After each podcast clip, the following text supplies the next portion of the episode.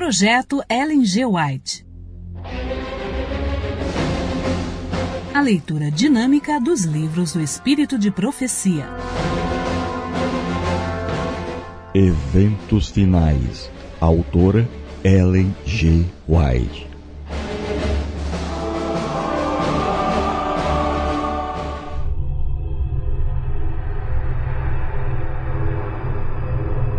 Capítulo 17 As sete últimas pragas e os ímpios. Serão derramadas as taças da ira de Deus.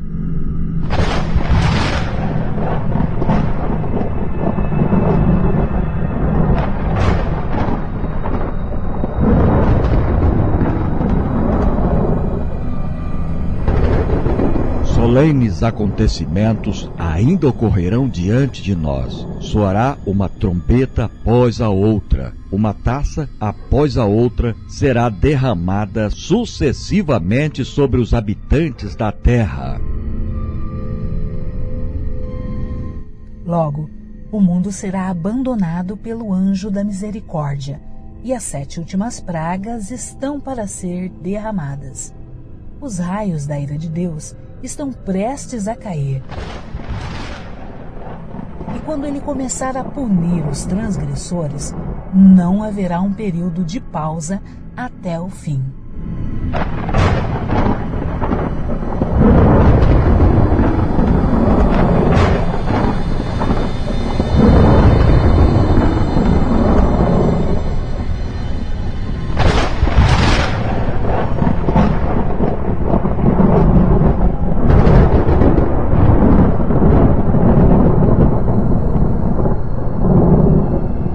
As nações em conflito.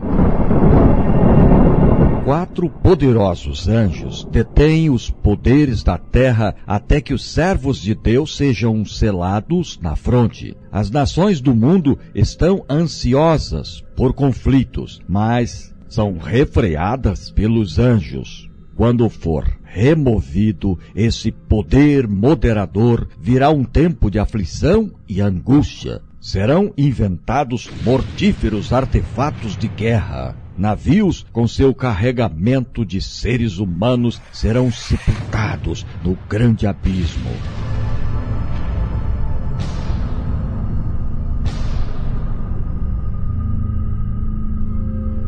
Todos os que não têm o espírito da verdade se unirão sob a liderança de instrumentalidades satânicas mas deverão ser mantidos sob controle até que chegue o tempo para a grande batalha do Armagedon.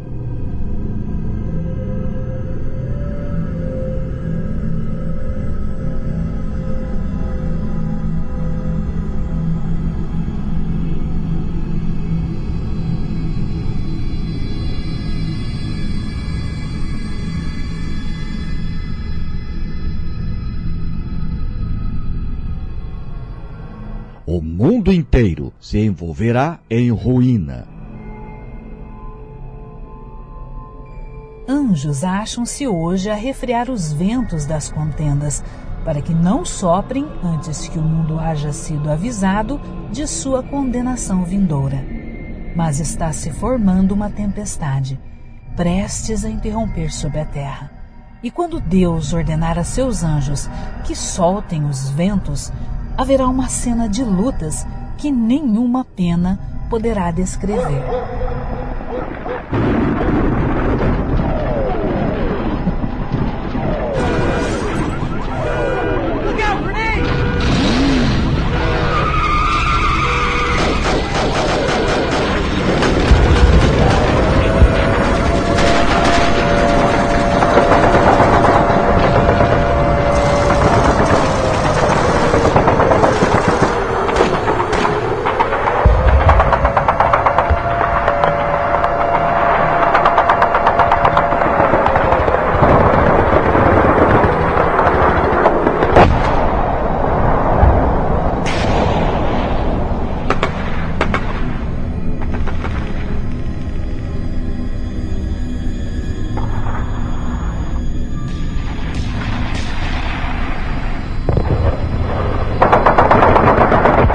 Profecia do Salvador relativa aos juízos que deveriam cair sobre Jerusalém há de ter outro cumprimento, do qual aquela terrível desolação não foi senão tênue sombra. Na sorte da cidade escolhida, podemos contemplar a condenação de um mundo que rejeitou a misericórdia de Deus e calcou a pés a sua lei.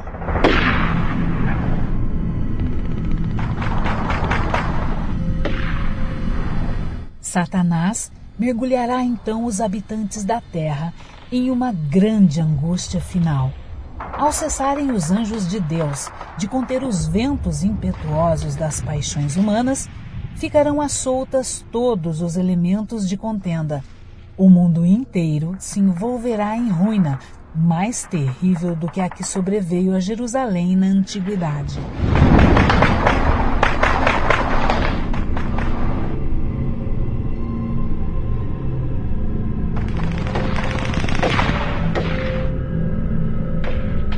Deus é justo bem como misericordioso. A glória de Deus é ser misericordioso, cheio de clemência, benignidade, bondade e verdade. Mas a justiça manifestada em punir o pecador é tão verdadeiramente a glória do Senhor como a manifestação de sua misericórdia.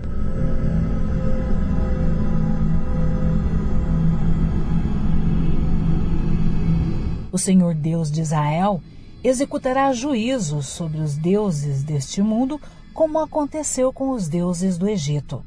Com fogo e inundações, pragas e terremotos, ele despojará o mundo. Então, o seu povo redimido exaltar-lhe-á o nome, tornando-o glorioso na terra. Os que estão vivendo na última parte da história terrestre não se tornarão versados nas lições de Deus?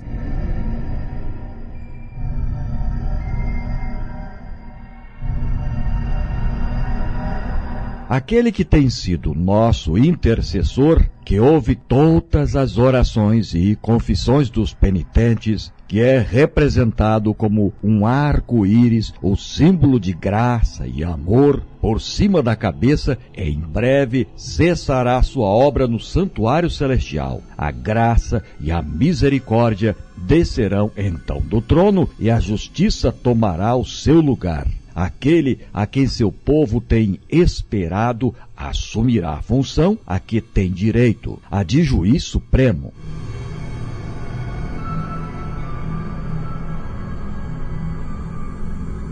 Em toda a Bíblia, Deus é apresentado não somente como um ser de misericórdia e benignidade, mas também como um Deus de rigorosa e imparcial justiça.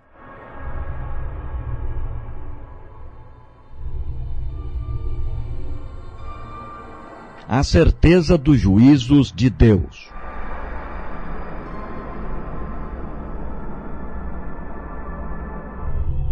Em nosso tempo, o amor de Deus é retratado como sendo de tal natureza que impediria de destruir o pecador. Os homens raciocinam de acordo com seu próprio padrão inferior de direito e de justiça.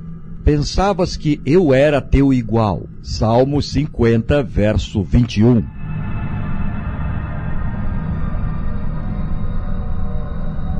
Eles avaliam a Deus por si mesmos, calculam como agiriam em determinadas circunstâncias e decidem que Deus procederá do modo como imaginam que eles fariam.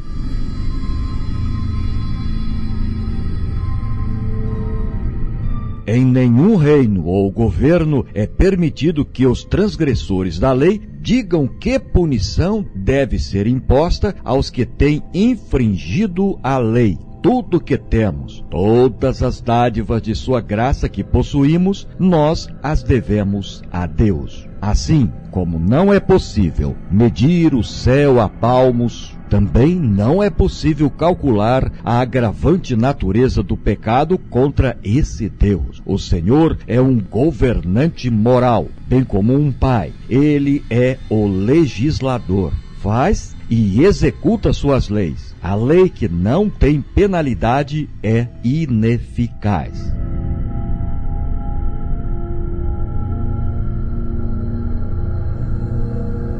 Talvez seja feita a alegação de que um pai amoroso não quereria ver seus filhos sofrerem o castigo divino pelo fogo enquanto tivesse o poder de livrá-los. Mas Deus, para o bem de seus súditos e para a segurança deles, punirá o transgressor.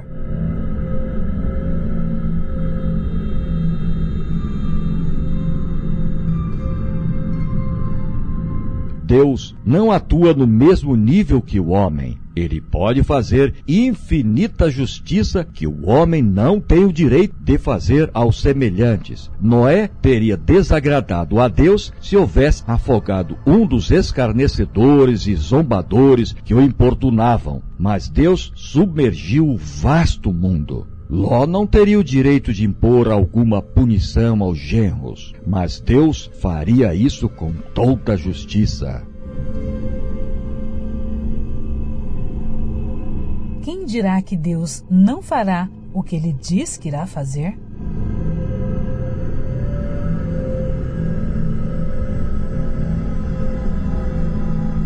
Os juízos ocorrem quando Deus retira sua proteção.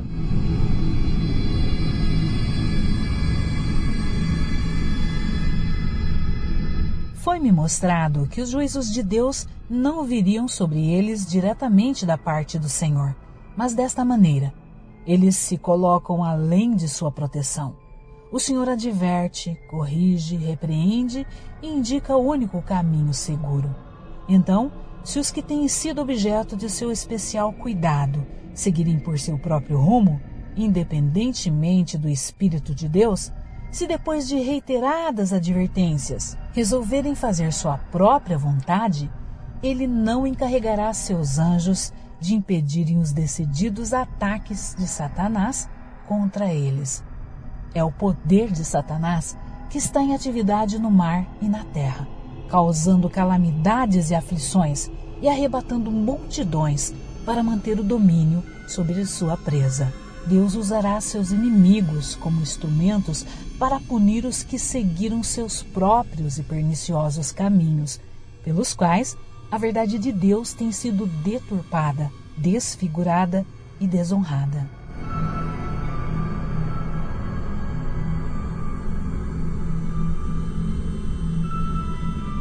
O Espírito de Deus, insultado, rejeitado, injuriado, já está se retirando da terra. À medida que o Espírito de Deus for se afastando, a cruel obra de Satanás se efetuará em terra e mar.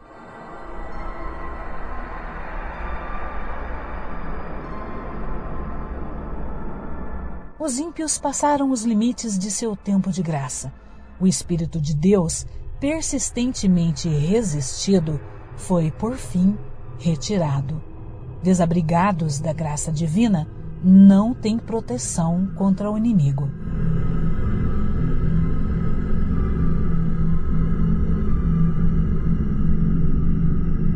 Às vezes, santos anjos exercem poder destrutivo.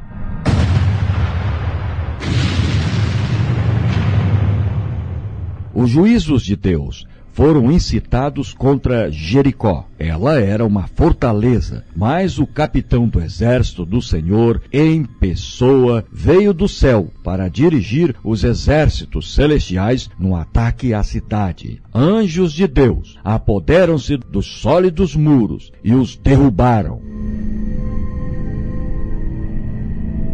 Sob a direção divina, os anjos são todo-poderosos uma ocasião, em obediência à ordem de Cristo, mataram numa noite 185 mil homens do exército assírio. O mesmo anjo que viera dos passos celestiais para libertar a Pedro fora o mensageiro da ira e juízo a Herodes. O anjo tocou em Pedro para o despertar do sono foi com um contato diferente que ele feriu o ímpio rei, derribando seu orgulho e trazendo sobre ele o castigo do Todo-Poderoso. Herodes morreu em grande angústia de espírito e corpo, sob o juízo retributivo de Deus. Um único anjo destruiu todos os primogênitos dos egípcios, enchendo a terra de pranto. Quando Davi ofendeu a Deus por contar o povo, um anjo fez aquela terrível destruição pela qual seu pecado foi punido. O mesmo poder destruidor exercido pelos santos anjos quando Deus ordena, será exercido pelos maus quando ele o permitir. Há agora forças preparadas e que aguardam apenas o consentimento divino para espalharem a desolação por toda parte. As duas primeiras pragas. Quando Cristo cessar de interceder no santuário, será derramada a ira que, sem mistura, se ameaçar a fazer cair sobre os que adoram a besta e sua imagem e recebem o seu sinal. Apocalipse capítulo 14, versículos 9 e 10. As pragas que sobrevieram ao Egito quando Deus estava prestes a libertar Israel eram de caráter semelhante aos juízos mais terríveis e extensos que devem cair sobre o mundo precisamente antes do libertamento final do povo de Deus.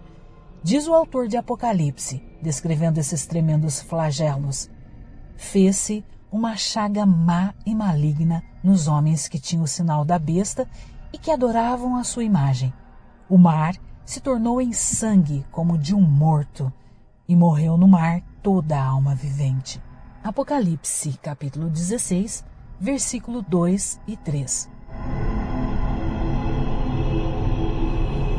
As pragas estavam caindo sobre os habitantes da terra. Alguns estavam acusando a Deus, amaldiçoando. Outros se precipitavam para o povo de Deus e pediam que lhes ensinassem como poderiam escapar dos seus juízos. Mas os santos nada tinham para eles a última lágrima pelos pecadores tinha sido derramada. Oferecida havia sido a última oração aflita, arrostado o último peso de cuidados pelos pecadores e dada a última advertência. A terceira praga.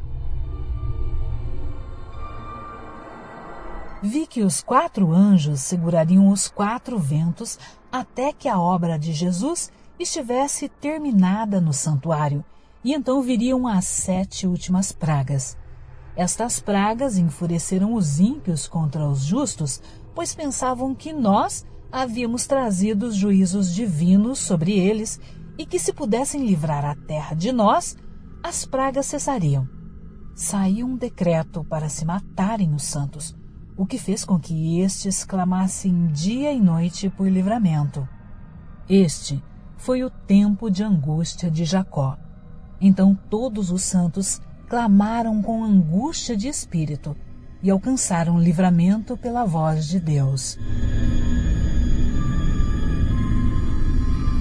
E os rios e fontes das águas se tornaram em sangue, terríveis como estes castigos, a justiça de Deus é plenamente reivindicada. Declara o anjo de Deus: Justo és tu, ó Senhor, porque julgaste estas coisas, visto como derramaram o sangue dos santos e dos profetas também tu lhes deste o sangue a beber, porque disto são merecedores. Apocalipse capítulo 16, versículos de 2 até o 6.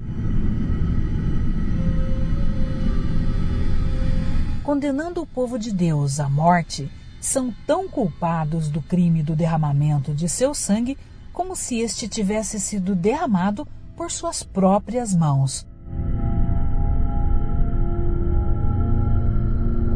A quarta praga. Na praga que se segue, é dado poder ao sol para que abrasasse os homens com fogo. E os homens foram abrasados com grandes calores.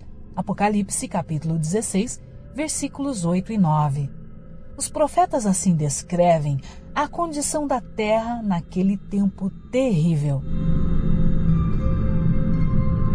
E a terra está triste, porque a colheita do campo pereceu todas as árvores do campo se secaram, e a alegria se secou entre os filhos dos homens. A semente apodreceu debaixo de seus torrões, os celeiros foram assolados, como geme o gado. As manadas de vacas estão confusas, porque não tem pasto. Os rios se secaram, e o fogo consumiu o pasto do deserto. Joel, capítulo 1, versículos de 10 até o 12 e versículo 17 até o 20. Os cânticos do templo são gritos de dor naquele dia, diz o Senhor Jeová. Muitos serão os cadáveres em todos os lugares, serão lançados fora em silêncio. Amós, capítulo 8, versículo 3.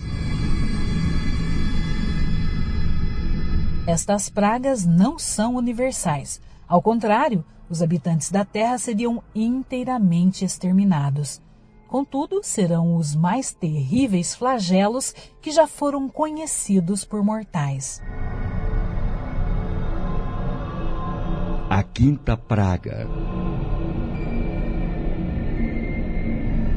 Com brados de triunfo, zombaria e imprecação, multidões de homens maus estão prestes a cair sobre a presa, quando eis que um denso negror, mais intenso do que as trevas da noite, cai sobre a terra.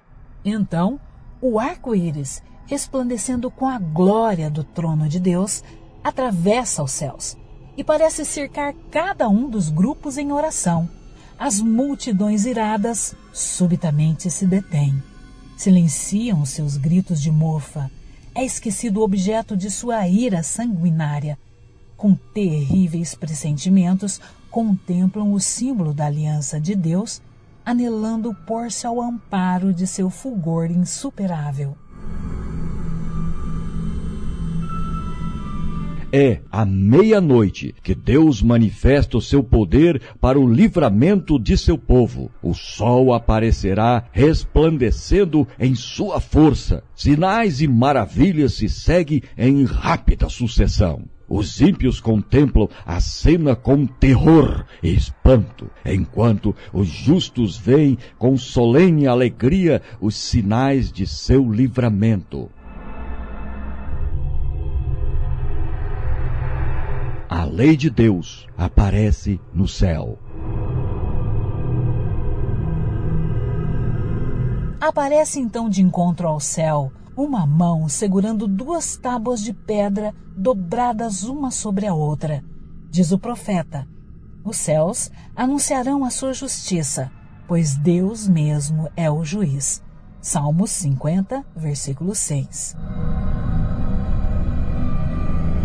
aquela santa lei, a justiça de Deus, que por entre trovões e chamas foi do Sinai proclamada como guia da vida, revela-se agora aos homens como a regra do juízo. A mão abre as tábuas e vence os preceitos do decálogo, como que traçados com pena de fogo. As palavras são tão claras que todos a podem ler desperta-se a memória, varrendo-se de todas as mentes as trevas da superstição e heresia, e os dez preceitos divinos, breves, compreensivos e autorizados, apresentam-se à vista de todos os habitantes da terra.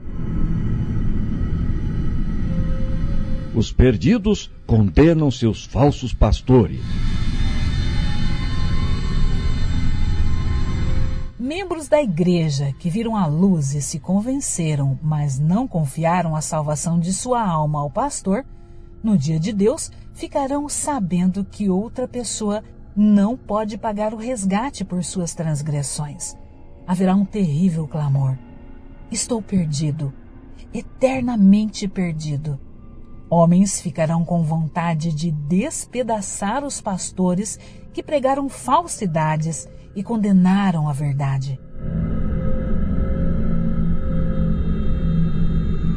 Todos se unem para acumular suas mais amargas condenações contra os ministros. Pastores infiéis profetizaram coisas agradáveis, levaram os ouvintes a anular a lei de Deus e a perseguir os que a queriam santificar. Agora, em seu desespero, esses ensinadores confessam perante o mundo sua obra de engano. As multidões estão cheias de furor. Estamos perdidos! exclamam. E vós sois a causa de nossa ruína. E voltam-se contra os falsos pastores, aqueles mesmos que mais os admiravam. Pronunciarão as mais terríveis maldições sobre eles. As mesmas mãos que os coroavam de lauréis levantar-se-ão para destruí-los. As espadas que deveriam matar o povo de Deus são agora empregadas para exterminar os seus inimigos. Vemos aí que a igreja, o santuário do Senhor, foi a primeira a sentir o golpe da ira de Deus. Os anciãos, aqueles a quem Deus dera grande luz e que haviam ocupado o lugar de depositários dos interesses espirituais do povo, haviam traído seu depósito.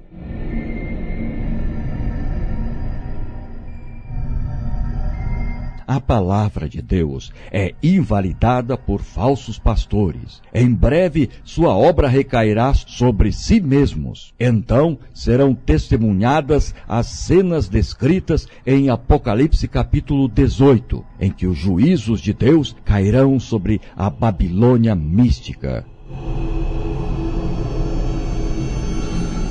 A sexta praga. Os espíritos diabólicos sairão aos reis da terra e ao mundo inteiro para segurá-los no engano e forçá-los a se unirem a Satanás em sua última luta contra o governo do céu. O Espírito de Deus está gradualmente se retirando do mundo Satanás também está concentrando as forças do mal, dirigindo-se aos reis do mundo inteiro para reuni-los sob seu estandarte e prepará-los para a peleja do grande dia do Deus Todo-Poderoso. Após a descrição que João em Apocalipse 16 fez desse poder operador de milagres, que ajuntará o mundo para o último grande conflito, os símbolos são deixados para trás e a voz da trombeta dá mais uma vez o sonido certo. Eis que venho como ladrão. Bem-aventurado aquele que vigia e guarda as suas vestes, para não andar nu e não se veja a sua vergonha. Apocalipse capítulo 16, versículo 15. Depois de sua transgressão, Adão e Eva estavam nus, pois a vestimenta de luz e proteção se apartara deles. O mundo terá esquecido a admoestação e as advertências de Deus, como aconteceu com os habitantes do mundo no tempo de Noé e também com os moradores de Sodoma. Eles acordaram com todos os seus planos e invenções de iniquidade, mas de repente choveu fogo do céu e consumiu os ímpios habitantes. Assim será no dia em que o Filho do Homem se manifestar. Última grande batalha entre o bem e o mal. Dois grandes poderes opostos são revelados na última grande batalha. De um lado está o Criador do céu e da terra. Todos os que se encontram do seu lado têm o seu selo. Eles são obedientes às suas ordens. Do outro lado está o príncipe das trevas, com os que escolheram a apostasia e a rebelião.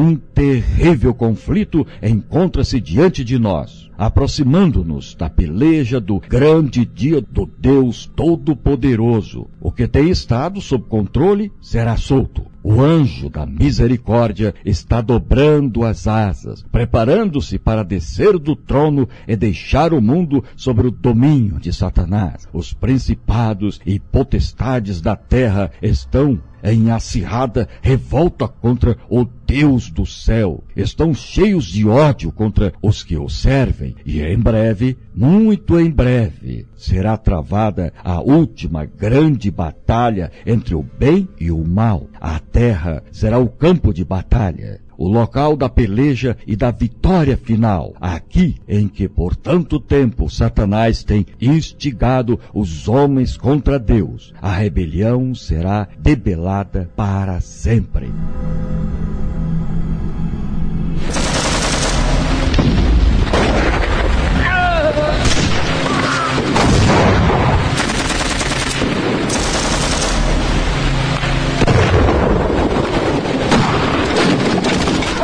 Batalhas entre os dois exércitos são tão reais como as travadas pelos exércitos deste mundo. E do resultado do conflito espiritual dependem destinos eternos.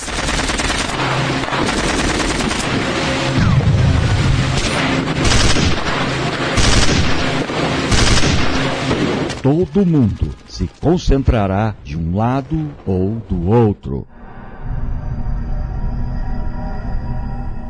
Todo mundo estará em um ou no outro lado da questão. Será travada a batalha do Armagedon. E nesse dia, nenhum de nós deverá estar dormindo. Precisamos estar bem despertos, como as virgens prudentes, tendo azeite em nossas vasilhas como nossas lâmpadas. O poder do Espírito Santo deve estar sobre nós, e o capitão do exército do Senhor estará à frente dos anjos do céu para dirigir a batalha. A inimizade de Satanás contra o bem manifestar-se-á cada vez mais, ao conduzir ele em atividade suas forças em sua última obra de rebelião e toda alma que não esteja inteiramente entregue a Deus e não seja guardada pelo poder divino, fará uma aliança com Satanás contra o céu e se unirá na batalha contra o governador do universo.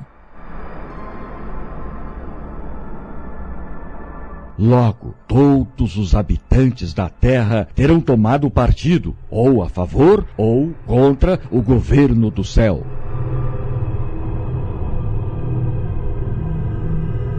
A sétima praga.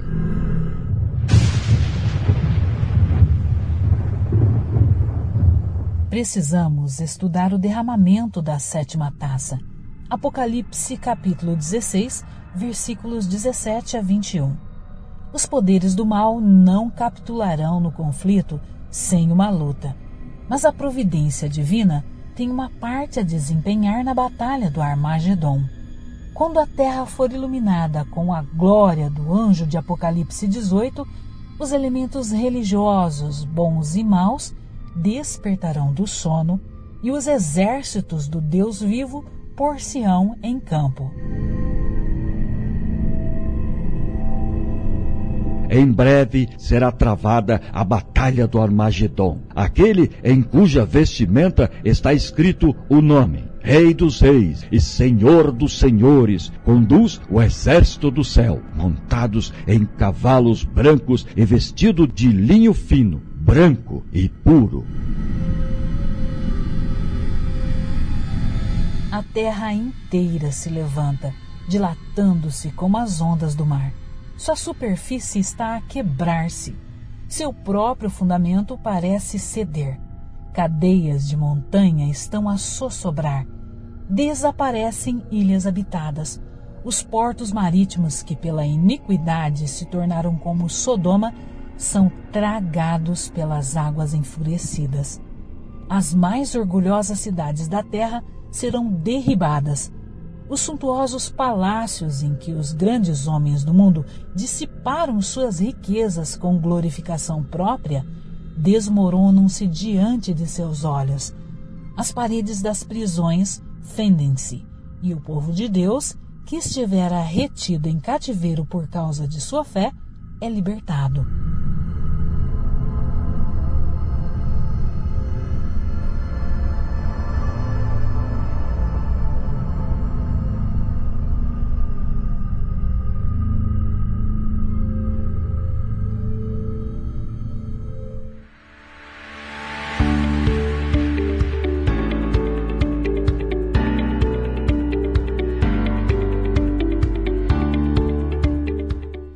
Áudio que você ouviu faz parte de um projeto missionário destinado a pessoas cegas e não alfabetizadas, sendo proibida a venda e comercialização do mesmo. Os direitos no Brasil do livro Eventos Finais da escritora Ellen G. White são da Casa Publicadora Brasileira.